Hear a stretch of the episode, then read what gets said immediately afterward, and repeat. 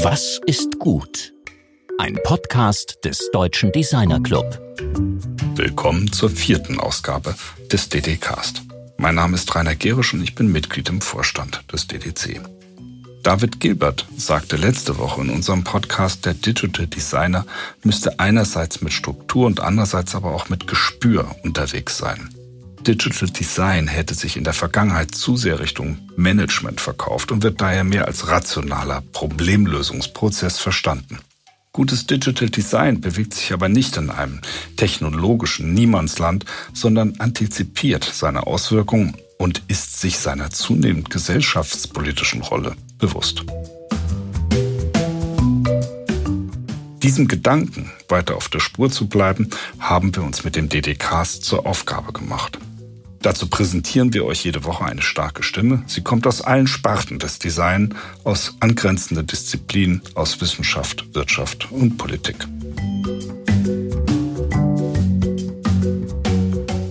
Heute hören wir die in der internationalen Entwicklungsarbeit tätige Designerin Matita Morgensterner-Tau im Gespräch mit unserem Mitglied und Beirat Georg Christoph Bertsch.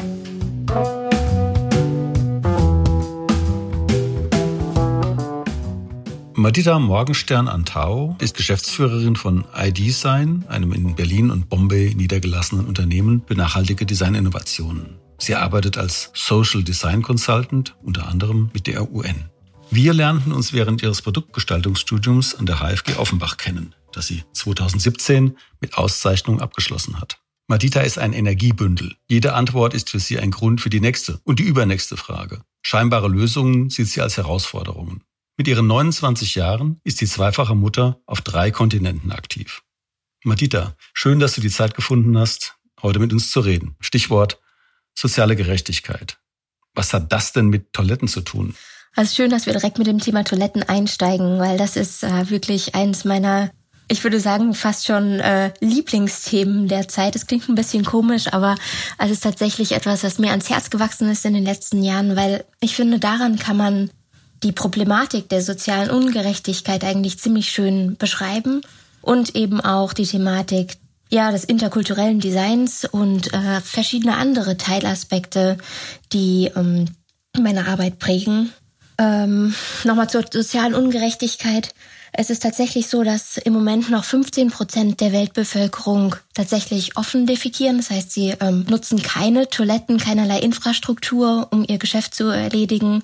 Und es passiert tatsächlich sogar in, in äh, zehn Ländern zu paar 80 Prozent. Also es, ist, es gibt eine sehr hohe Bevölkerung und eine sehr hohe Realität von Leuten, bei denen ein Toilettengang im Freien der Alltag ist. Und da das natürlich verbunden ist mit vielerlei äh, Risikofaktoren, wie sie auch die Weltgesundheitsorganisation darstellt, wie äh, eine hohe Kindersterblichkeitsrate oder eine hohe Infektionsrate, jetzt gerade auch in Corona-Zeiten, wenn du da das Wasser kontaminierst. Es ist einfach eine Thematik, die sich lohnt, auch als Gestalter mit aktiv anzugehen.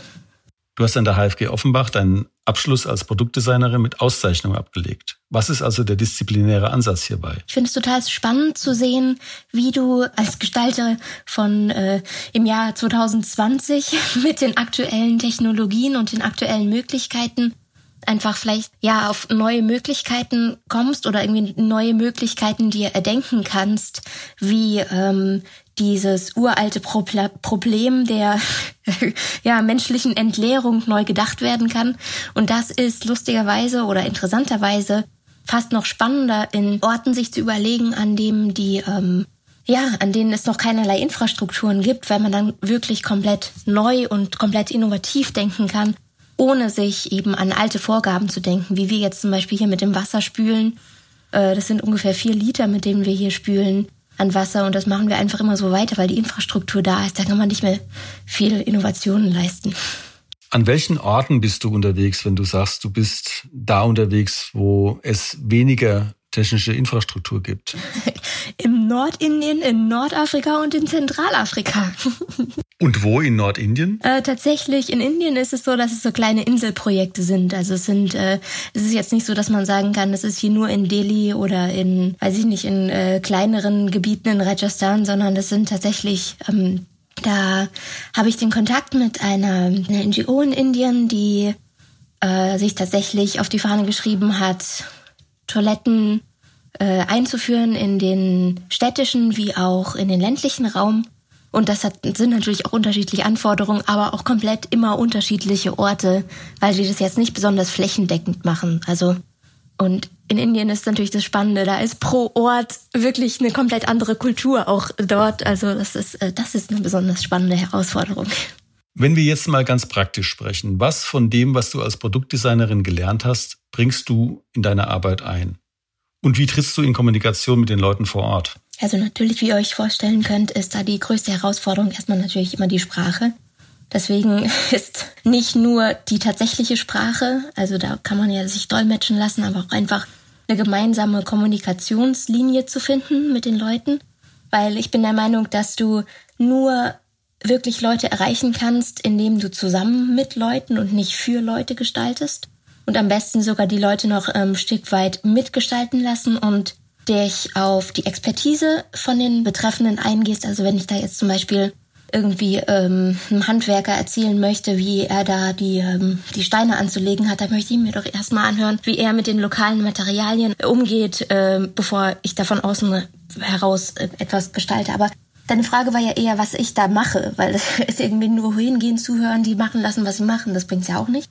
Sondern ähm, es geht darum zu sagen, okay, was kann ich mit meiner äh, Gestaltungsausbildung, die wirklich sehr Mensch-Objekt-interaktionslastig ist, würde ich sagen, also zu sagen, okay, wie gehe ich als ähm, potenzieller Nutzender mit einem Objekt um?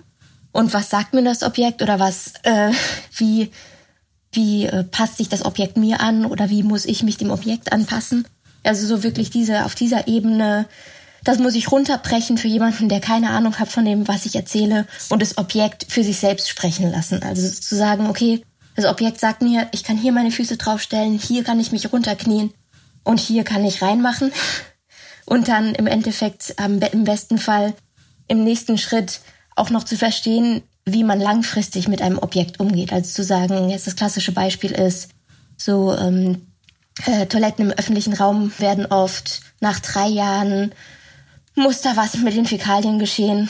Und dann sind aber oft, ganz oft die, ähm, die Lösungen sehr, sehr ingenieurslastig, würde ich mal sagen. Also, dass du da echt irgendwie eine Klappe hast, wo irgendwie so ein Griff halb dran geschweißt ist und dann kannst du da mit drei Leuten, musst du da was raushebeln und dann kannst du das machen. Aber darum geht es eben auch zu sagen, okay, wie kann ich ein Objekt so gestalten, dass die Leute das nicht nur benutzen wollen, aber auch ähm, längerfristig verstehen und längerfristig im Stand halten können. Das klingt ja fast, als müsstest du einen großen Teil der Designtheorie, die man dir in Offenbach beigebracht hat, über Bord werfen, um mit den Handwerkern, den Ingenieuren vor Ort ins Gespräch zu kommen, um eine gemeinsame Sprache zu finden. Was wird da in deinen Augen falsch gemacht? Was unterscheidet deinen Ansatz von anderen Ansätzen, die dort zurzeit praktiziert werden? Ich würde da gar nicht von richtig und falsch reden. Ich würde eher sagen, okay, ähm, das ist ein, ein Ansatz, der versucht, diese Designtheorien nicht über Bord zu werfen oder es nicht zu vergessen, weil es ist ganz oft so, wenn du, ähm, wenn ich mich zusammensetze mit NGOs und die mir erzählen oder die mir zeigen, was da ihr internes Hausteam oder wer, wer auch immer, ehrlich gesagt, ich frage mich da oft, wer gestaltet, äh, ähm, da diese Toilette jetzt, also ich bleibe einfach mal bei der Toilettenthematik, weil, äh, wie ihr wisst, mag ich die ganz gerne. Ähm, äh, wer denn da jetzt das entworfen hat. Und das ist ganz oft so zu sehen, okay, es wird immer komplizierter und da, es ist dann noch ein Hebel dran und dann wird der Code hier vom einen auf den anderen und da hatte ich neulich jemanden, die hatten eine Art Laufbandsystem auch echt schon gerendert und es war so ganz wahnsinnig aufwendig und dann habe ich mich mit denen zusammengesetzt und gefragt, sag mal, also es ist ja super und es ist auch in sich schlüssig, was ihr da gemacht habt, aber ähm, sag mal, guck mal, man, könnte da auch echt einfach mit so einem kleinen Heber das Ganze mit so einer Klappe äh, verschließen, dann würde das auch äh, den, den gleichen Effekt erzielen. Ja, also von daher jetzt nicht unbedingt richtig und falsch, weil in sich war diese Toilette auch stimmig, aber die Frage ist natürlich, äh, sich vielleicht dann doch auf die Theorie für sich als Gestalter zu besinnen und zu sagen, okay, ähm, was ist jetzt wirklich notwendig und was nicht.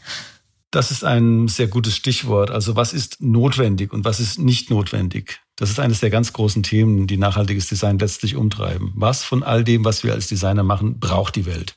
Was ist völliger Überfluss oder sogar Unnütze? Wenn wir jetzt auf die Fragestellung zurückkommen, wie die Menschen mit dieser Institution, die eine Toilette letztlich darstellt, umgehen, siehst du da auch noch Kolonialthemen drin verwickelt, also die Konfrontation der Kolonialisierten mit der Kultur der ehemaligen Kolonialherren beziehungsweise Aspekte des Neokolonialismus? Spannend ist ja, wie ich ganz zu Anfang noch mal kurz schon mal kurz angerissen habe, dass die Toilette sehr viele Themen in sich ähm, beinhaltet. Ähm, da kommt natürlich die Kolonialgeschichte rein, weil man jetzt hier schon wieder sagt, okay, ähm, bei euch gibt's keine Toiletten, bei uns Weißen gibt's die Toiletten. Hier, ähm, wir bauen euch eine Toilette, weil ihr die braucht. So, äh, und das ist natürlich erstmal problematisch zu sagen, okay, die Toilette sieht bei euch genauso aus, wie sie bei uns vor 150 Jahren aussah. Also ist es ganz oft, da kann man sich äh, Fotos angucken, so, so eine klassische ähm, ja, Hinterhoftoilette, wie man sie hier auch in Offenbach sehen würde. Äh, sowas wird dann tatsächlich auch einfach irgendwo in Indien hingemauert und dann äh, benutzen es die Leute. Äh, war neulich ein Projekt, haben es die Leute dann als als Reislager und als Hühnerstall benutzt, weil sie halt einfach keine Ahnung hatten, was sie damit zu tun haben oder es einfach überhaupt nicht richtig erklärt wurde.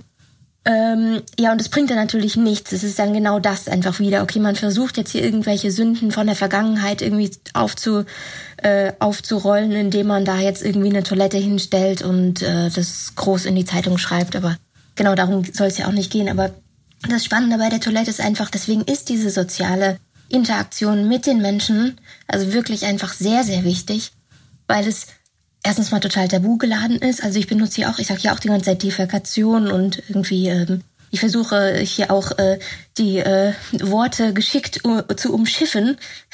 umschiffen, sehr gut, ja, ihr wisst, was ich meine. Ähm, aber äh, nicht nur die Tabugeladenheit, sondern eben auch so diese Gender-Thematik. Es gibt ganz in ganz vielen Ländern einfach auch ähm, ein Großteil von Frauen, die einfach nachts äh, in, in den Topf unters Bett machen, weil sie einfach begründete Angst haben, rauszugehen, wenn sie im Haus keine oder in, im, in der näheren Umgebung keine, keine Umgebung haben, weil sie dann tatsächlich einfach Opfer von äh, Gewalt und Vergewaltigungen werden können. Und von daher sind ist einfach so diese, ja, ist das so ein so ein wahnsinnig allumfassendes Thema, was größer ist, als man sich erstmal schmunzelnderweise zu Anfang denkt. Wir sind das Thema ja tief eingestiegen, was mir auch wirklich sehr gut gefällt, weil ganz plastisch deutlich wurde, was die Arbeit ist. Also die Sprache ist eine Arbeit, die Kommunikation ist eine Arbeit, das Verständnis des kulturellen Kontextes ist eine Arbeit, die Abgrenzung gegenüber rein ingenieurtechnischen Vorschlägen und das Verständnis für das, was den Menschen wirklich am Herzen liegt und wo man unmittelbar Not lindern kann. Wenn ich jetzt schaue, was du als Designerin machst, du hast eine Firma gegründet, du arbeitest beratend unter anderem für die UN, bist zweifache Mutter. Du bildest ein eigenes großes Feld, ein Netzwerk um dich herum, was ich wirklich sehr beeindruckend finde. Wo willst du hin? Du bist ja wirklich sehr jung oder noch jung genug, um zu sagen, ich bin am Anfang einer Karriere. Ich bin am Anfang von etwas, was mich wirklich beschäftigt und treibt. Hast du ein Ziel? Kannst du sagen, wo sehe ich mich in fünf Jahren mit dieser Arbeit? Also ich würde es gerne zweiteilen. Ich würde einmal sagen, wo möchte ich gerne, dass man mit der Gestaltung oder Mensch mit der Gestaltung an sich hinkommen kann. Und dann natürlich habe ich auch meine, meine privaten Ziele. Aber ähm, die sind doch relativ verbogen. Also ähm, mir ist aufgefallen, dass es tatsächlich in der Designlandschaft in Bezug auf so soziales Design immer nur so in Inselprojekte gibt. Also es gibt ganz viele tolle Projekte von super kleinen Firmen oder irgendwie auch aus einer NGO kommt oder aus einem, aus einem, aus einem Spendenprojekt oder aus irgendwie auch so kleineren Sachen, wo sich dann irgendwie eine Thematik ergeben hat und daraus kommt eine, eine, ein, ein gutes Produkt, was dann da entsteht. Da gibt's ähm, mehr im architektonischen Bereich tatsächlich als im produktgestalterischen Bereich ist mir aufgefallen. Und da ist es auch so, dass ich das Gefühl habe, dass man da wirklich relativ ähm, stark nochmal mit einsteigen muss und sagen, okay, wir müssen diesen Bereich des Social Designs für und eben mit ähm, Leuten in ländlichen Re Regionen, in entwickelnden Ländern nochmal ein bisschen steigern, das Ganze noch ein bisschen mehr prestigegeladen vielleicht äh, aufziehen, um von hier der mitteleuropäischen Sicht aus zu sehen, zu sagen, okay, das ist ein total wichtiges Projekt. Es ist jetzt nichts, was man irgendwie belächeln kann und jetzt sagen, okay, ey, aber Interaction Design und AI ist doch viel interessanter und viel äh, spannender. Sondern zu sagen, ja, aber guck mal, es gibt doch auch richtig spannende Real-Life-Projekte, die einfach einer sehr, sehr großen, flächendeckenden, ähm, ja, bevölkerungsreichen äh, Anteil dieser Welt zugutekommt. Und äh, da würde ich da sehe ich mich auf jeden Fall in den nächsten fünf Jahren aktiv mitgestalten, zu sagen, okay, da muss ein Netzwerk aufgebaut werden, da müssen große Projekte mit großen Investoren, mit großen Kooperationen, ja, müssen da zusammenarbeiten, also wirklich zusammenarbeiten und nicht da jeder sein eigenes kleines Brötchen backen, sondern echt äh, eine große flächendeckende Zusammenarbeit. Und ähm, nochmal ähm, für den allgemeinen Aspekt. Ich finde, es ist total wichtig, dass man als Gestalter mit einbezogen wird, was den Produktionsprozess angeht. Also was heißt jetzt nicht zu sagen, okay, ich mache jetzt hier ein, ein Live-Straw. Das ist zum Beispiel so ein Produkt, was ich äh, sehr, sehr gut finde. Das ist so ein kleiner Strohhalm, mit dem du äh, kontaminiertes Wasser trinken kannst und ohne dass da was, ähm, also der filtert es direkt, ohne zu sagen, okay, aber wir müssen auch gute GestalterInnen in der Produktion haben, die dann da zusammen mit den, äh, also einen Produktionsprozess einfach nochmal neu überdenken. Ich weiß nicht, ob wir jetzt noch Angst, äh, noch, noch Zeit haben, aber ich würde ganz gerne noch was dranhängen. Und zwar, ähm, das ist nämlich ein Punkt gewesen, der ist mir sehr, sehr stark aufgefallen mit unserem Produkt, das wir äh, in unserer Designfirma entwickelt haben im letzten Jahr. Da waren wir in der Produktionsstätte in Taiwan ähm, und haben uns da mit so einem Schaumstoffhersteller auseinandergesetzt. Und da waren im Hinterhof, waren da wirklich ungelogen fünf Meter hohe Abfallberge mit dem Verschnitten des Schaumstoffs. Und dann habe ich mich mit denen unterhalten und gesagt, okay, also wie, wie habt ihr denn hier, wie produziert ihr denn hier? Was genau sind hier die Verschnitte? Und habe mir das angeguckt und habe dann innerhalb von wenigen Minuten sie gebeten, für unsere Schaumstoffe das Material von einer anderen Maschine zu nehmen und in eine andere Maschine einzuführen. Die haben gesagt, das geht nicht. Ich habe gesagt, bitte probiert es doch mal, äh, um zu gucken, ob es auch funktionieren könnte. Und es war erstaunlich. Dies, das Material hat funktioniert und hat ein Bruchteil, also ich glaube, das war echt ein, ein Fünftel von dem von den äh, von den Müllmengen, die da tatsächlich dann am Ende rausgekommen sind. Und dann habe ich gedacht, ah, das ist ja Wahnsinn, wenn du da einfach durch irgendwie so ein so ein ähm, einen ganz ganz kurzen Einblick, den ich in diese Firma hatte, da schon irgendwie mit einfach nur mit einem außenstehenden Design-Aspekt reingehen kannst und sagen kannst, okay, ey, da kann ich so viel Müll vermeiden in der Produktion. Was hat es denn da noch für tolle Möglichkeiten, einfach diese komplette Produktion umzustellen oder die komplette Produktion zu überdenken? Genau, also das ist sozusagen ein kleines Appell an die Gestaltenden von morgen oder auch in die Gestaltung in fünf Jahren.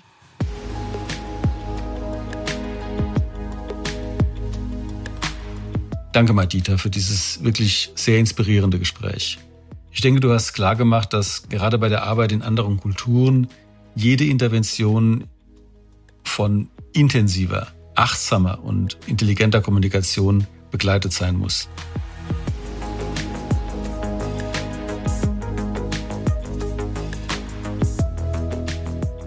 In der fünften Folge des Telecast kommende Woche führen wir ein Gespräch mit dem Designer Benedikt Wanner der für das Reallabor des NGOs Cradle to Cradle aus Berlin zuständig ist. Unsere DDcast-Folgen findet ihr über ddcast.ddc.de und natürlich auf allen gängigen Podcast-Plattformen. Danke fürs Zuhören. Wir wünschen euch eine entwicklungsreiche Woche. Eure DDcast-Redaktion.